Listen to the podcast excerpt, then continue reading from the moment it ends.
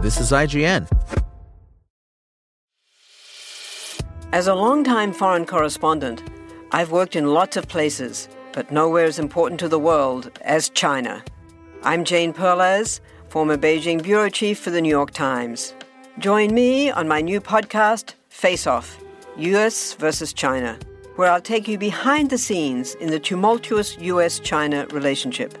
Find Face Off wherever you get your podcasts.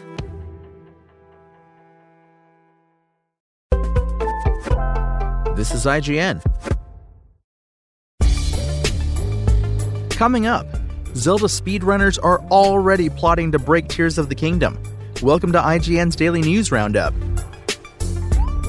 But first, Stranger Things creators the Duffer Brothers have confirmed that production on the fifth and final season of the hit Netflix show has been delayed because of the ongoing writer's strike. The Duffer Brothers took to Twitter to share the news and say that writing doesn't simply stop just because production is set to begin. This is another example of shows and movies being impacted by the writer's strike, which began on Tuesday, May 2nd. According to the Writers Guild of America, studios and streamers have not agreed to a number of issues brought up by the union, including increased compensation in this new streaming age, alongside a change in residuals, a guaranteed minimum number of weeks per show, protection from the usage of AI in productions, and more. Up next, Amazon has leaked the Google Pixel tablet just days ahead of the Google I/O 2023 keynote, seemingly revealing the price and specs of the Apple iPad competitor. As reported by Android Central, the Pixel tablet was listed on Amazon Japan before being swiftly removed, but not before revealing a $590 price point and a June 20th release date. These details aren't official, of course, and won't be until Google says so itself, though the full reveal will likely take place at the tech giant's annual I/O keynote that takes place on May 10th. Though we'll likely get confirmation on all the details and more on the Pixel tablet soon, it's the first we've really heard about the device since it was announced at last year's Google I/O. As for what else tech fans can expect at this year's event, Google has already teased that its first foldable device, the aptly named Pixel Fold, will be getting a full reveal. And a new trailer for Christopher Nolan's Oppenheimer has debuted a ton of new footage, showing more of Cillian Murphy as he stars as real life American physicist J. Robert Oppenheimer, known as the father of the atomic bomb. Oppenheimer follows the scientist's work on the Manhattan Project, America's top secret nuclear weapon program during World War II, and the new trailer gives us an increasingly tense glimpse of the moments leading up to the Trinity nuclear test. Universal also released new Oppenheimer footage during CinemaCon 2023, but the latest trailer has given fans the best look at the film's star studded cast yet. Oppenheimer is packed full of big names, some of whom can finally be seen in the trailer, including Emily Blunt, Matt Damon, Robert Downey Jr., Florence Pugh, Rami Malek, and more. Oppenheimer is heading to theaters on July 21st, 2023.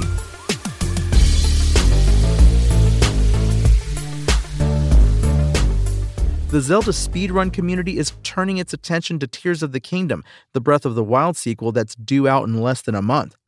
IGN spoke with Player 5 and fellow Breath of the Wild speedrunner Tom Tallest Thomas Rasmussen about how the community is preparing to hit the reset button when Tears of the Kingdom launches next month, and how the new fuse ability and other mechanics have shown a chance to radically shake up the scene. With all the talk of speedrunning, it's easy to lose sight of the fact that these speedrunners are also just huge Zelda fans at heart.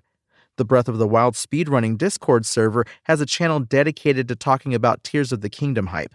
So while Player 5, Tallest Thomas, and the rest of the community are excited to dive into breaking Tears of the Kingdom, they're planning to start out with casual playthroughs first and foremost. Tallest Thomas says you don't just speedrun any game, you pick one that you truly care about.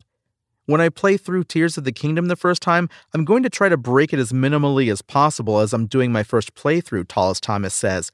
And then once that playthrough is over and I've beaten the storyline or whatever, then I'm going to go ahead and start going really hard at trying to break it and beat it fast.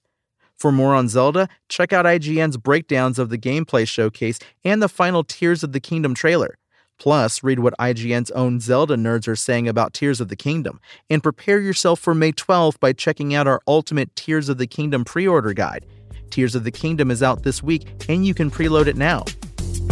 That's your IGN Daily News. If you want more news on your favorite games and entertainment topics, make sure to visit us at IGN.com. You can also download our free app on your phone or console and subscribe to our weekly podcast through the podcast service of your choice.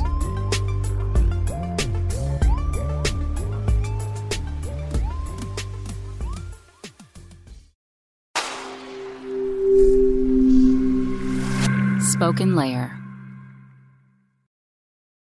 Want to learn how you can make smarter decisions with your money? Well, I've got the podcast for you. I'm Sean Pyles, and I host NerdWallet's Smart Money Podcast. Our show features our team of nerds, personal finance experts in credit cards, banking, investing, and more. And they'll help you make the most of your money while cutting through the clutter and misinformation in today's world of personal finance. You'll get clarity on strategies to help you build your wealth, invest wisely, shop for financial products, and plan for major life events. Listen to NerdWallet's Smart Money Podcast wherever you get your podcasts.